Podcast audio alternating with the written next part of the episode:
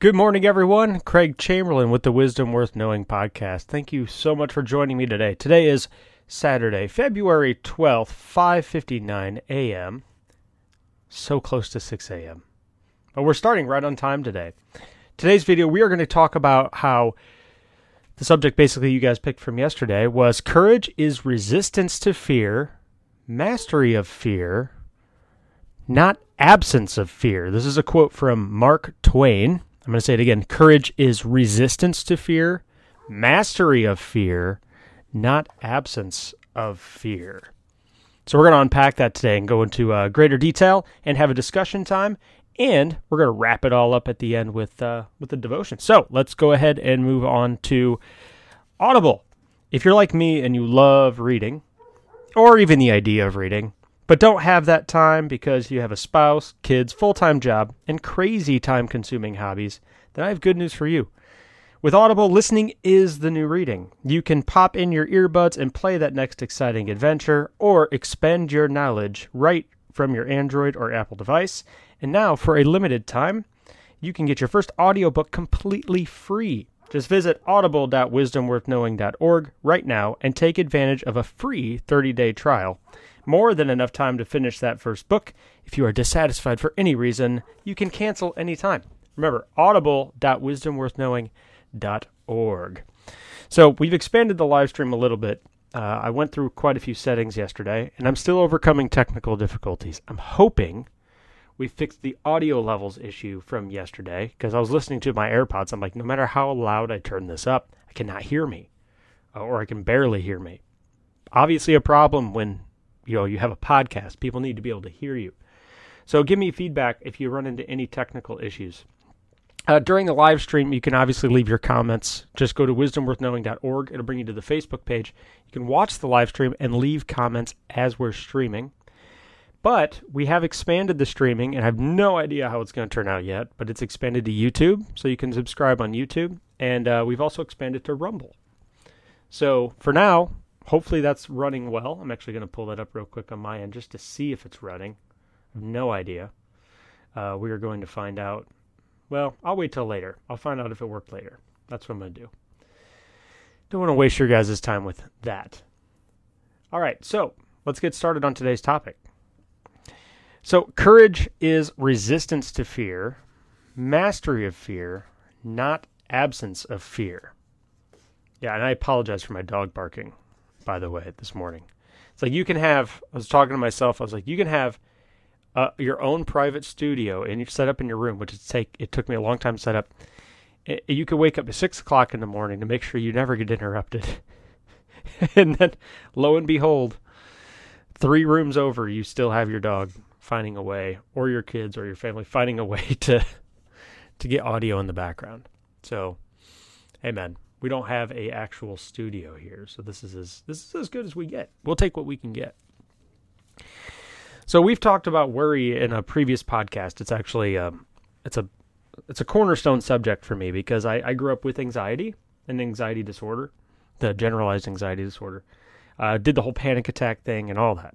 Um, and it took it's taken me years to to kind of wor- learn to live with it. First of all, just accept that that's part of my personality, and then uh, even moving beyond that, just uh, developing the tools necessary to actually uh, learn to cope with a highly anxious personality type.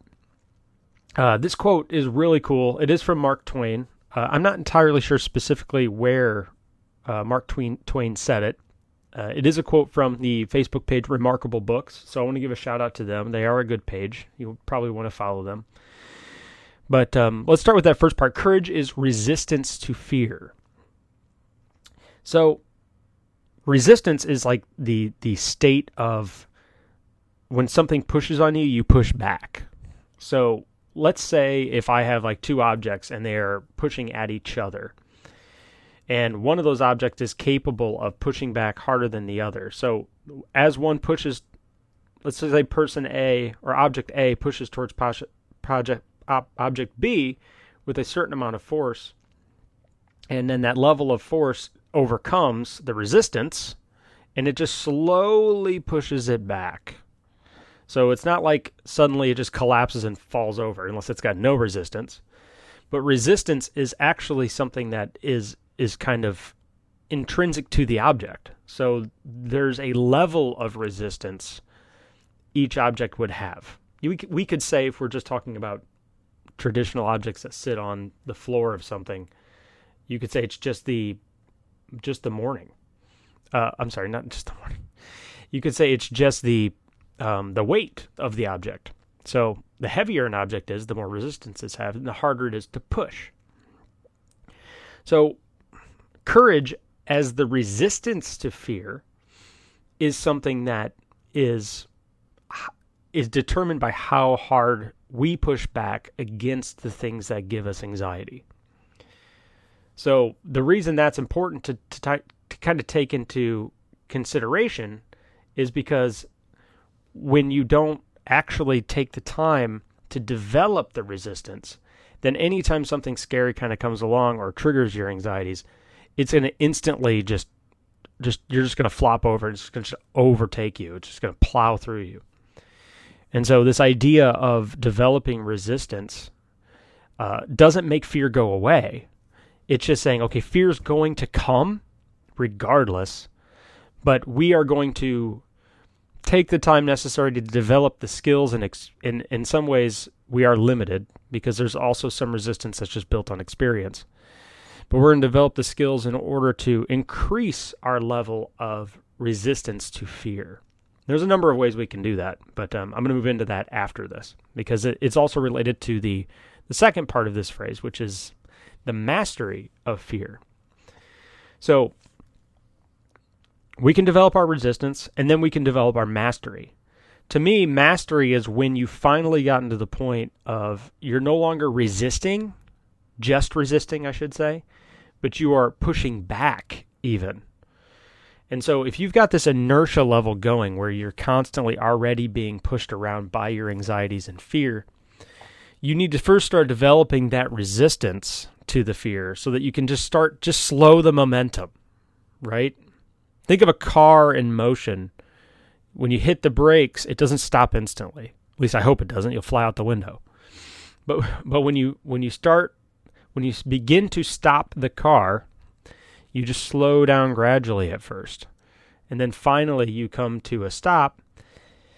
But let's say there's a second car pushing at you. I know it sounds weird, but as you slow down, you want that second car to start pushing back. And so that was where the mastery takes place. It's like, okay, first we got to learn to stop the car.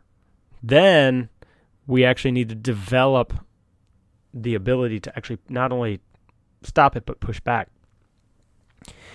And then um, obviously the last part of the the actual saying is it's uh, not the absence of fear. This is something that I, I definitely know is, is related to the naivety of youth um, I'm 37, so when I was in my early 20s and I and I really struggled with this whole anxiety thing, uh, I just assumed anxiety should not exist. You know, I had this this idea that, that just this fundamental denial of reality, that that something was wrong with me because I was anxious. Hang on one second. Hope you're having coffee with me this morning. But I had this general idea that not only should I be able to resist fear, but it just should, fear just shouldn't exist. I should be fearless. I actually hate that word, by the way, fearless. Um, I, I absolutely despise it because I don't think there is such a thing as fearless. I, I don't think people are fearless. I think people learn to cultivate and develop the skills necessary to to manage their fear. And I think some people have just it became it becomes so intrinsic because they develop the skill so well that they eventually just unconsciously resist the anxieties as they flow through them.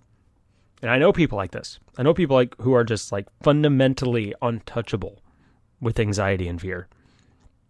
And um, I am not I am not one such person. I've gotten better at it, but I am not the I am not the kind of person who magically uh, adapts well to to changing circumstances and changing situations. Um, so let's talk a little bit how we can actually develop this resistance and then mastery of fear. Everybody's different, so everybody's skill set is going to be unique in, in how they deal with their anxieties. But in in my experience, what a lot of a lot of what happens is it begins in my mind. All right, so there's a couple of great books on this. There's one called Battlefield of the Mind. Um, there's one called An Unquiet Mind. There's another one called um, I'm going to make sure I get this right. From Panic to Power. It's a great one. That one actually that one was actually recommended to me by my mom. Um, let's see here. I'm trying to think if there's any of any other books off the top of my head. Obviously, devotionals help. Um, we read the utmost for his highest on, on our morning podcast, and that usually helps because I think maintaining inner monologue and inner communication and having a healthy prayer life is essential to to dealing with. And even if you're not religious just having a, a healthy uh, dialogue life um, either with yourself or with what you would call your higher power um, is extremely important. I obviously have my own views on on my own higher power but that's not my responsibility to i, I should respect everybody's perspective on that. Um, but uh, just that inner dialogue is extremely important. But check out those books; they're they're fantastic, especially if you are in a panic situation. But it really starts with the mind. It starts in your in your head, and there is a word that's on the internet that that is quite hilarious. It's called being triggered. You know, it's like I'm triggered. I've been triggered. But there's truth to that. There are there are we do have triggers. You know, there it's not as simple as it sounds, you know, we can all sit back and go, yeah, I can handle anything that comes my way. But then there's always that that certain set of circumstances that when something happens, let's say for me, it's like uh, generally it's a health issue. Let's say I get a heart palpitation, right? Because that's that's actually a pretty common thing. It's just a, your heart skips a beat. That for me is a, is a trigger, and so that particular trigger will cause me to you know, freak out. It gets me on the hamster wheel, I like to say. So that starts in my head though, because I, I do have a physical thing happening to me, but then my head links it to the physical event. And then that's when the panic sets in. And then I start feeding the fear, you know, and I get on the hamster wheel and then I just start running faster and faster and faster. So identifying our triggers, because being triggered is a real thing, identifying our triggers is extremely if not the cornerstone of this process of learning to resist our fears initially. Some of us have never even started to cultivate these tools, and that's totally fine. You were just never given the emotional tools to deal with these triggers, and there's a wide reason that might happen. Culturally, there are there's a very motivated group of people, you know, in the media, for example, who they make a lot of money on these anxieties and fears. And so there's they have a vested interest in continuing to kind of pour gas on the fire. And so if if you're not if you're not aware of what your triggers are and the potential risk for them, you can really get trapped without even realizing it that you're getting trapped in this loop. And so it just it's something you need to start identifying at some point. If you it doesn't matter what age you are, you can start at any point in time. You can say, "Okay, this is obviously a trigger for me because I've been freaking out for the last 3 days about it." And then a really good way to identify whether it's just anxiety or not is is there is this a real threat? When you're freaking out about something, you ask yourself, is this a real threat? Or is this a perceived threat? These are extremely different things. A real threat is when something is actually happening and occurring. So, in other words, you can walk up to somebody and you can point at it and you can say, Look at that. That is tragic. How am I going to deal with that? It's actually a real event. A perceived threat is you look at a situation or whatever's going on and then you say, oh my gosh, this is what's going to happen. And we don't, we like to think we know what's going to happen. and and and even if we have a good amount of experience, we we can in a lot of ways think we know what's going to happen. Having some foresight is obviously good. But in most cases, we don't actually know what's going to happen. And so part of being on the hamster wheel is acknowledging the fact that, or having the, the level of humility necessary to say, listen, I know this is what I think is going to happen, but there's also a pretty, even if it's a small chance, there is a chance that it's not going to happen. And I'm, I'm sure a lot of you may have heard this saying is some 99 out of the 100 things I worry about don't actually come to be but then the one thing that I worried about does actually come to be is enough to justify the hundred that I worried about. You know, it's like we have that confirmation bias when it comes to anxiety. It's like we can worry about a hundred things, but then if only one of them comes true, we're like, see, I told you. I told I knew it. I knew this was going to happen. And and I do it all the time. Like it's in my head. I do I even though it's like I even though it was the problem is is I wasted so much time and energy on the on the on the on the 100 um that it it's ridiculous to assume that just because I got, I was right once that I'm right all the all the time. Because really at the end of the day we have to admit that anxiety doesn't actually change a problem. It doesn't actually fix a problem. Like worrying about the problem doesn't fix it. Like if my house is on fire, this is just an obvious example. My house is burning down. Like if it's literally burning down, and I stare at it and I'm like, oh my gosh, everything's going to burn. Does that stop the house from burning down? The, the fallacy of anxiety is we think that if we just if we just worry a little bit harder, it will change it. So it's like if I just worry a little bit more about all my stuff burning down, the fire will go away. And it's like that's not how it works. you know what I mean? Like, in order to put out the fire, which is obviously a real physical thing happening, that's the difference between perceived threat and actual threat. I have to call a fire department. My worry isn't going to stop it from burning down, or I have to go get a fire hose or a bucket. The worry itself doesn't solve the problem. Anxiety was is something that is gifted to us so that we can handle threats, not so that they can we can be crippled by them. And it's it's a it's a it's a misalignment of our anxiety um, system when we start using the anxiety to prevent or stop problems because that's not really why anxiety exists and fear exists. It exists so that we can actually acknowledge that there's a problem and have compassion and empathy for the problem, and then react and actually do something like calling a fire department, for example. Um, but then at that point, the anxiety has served its purpose, and we're supposed to just say, okay, well, I've done what I can do to resolve this issue or deal with this issue, and now it's time to move on.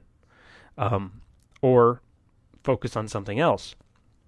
So the identifying our triggers is extremely important for that that resistance part.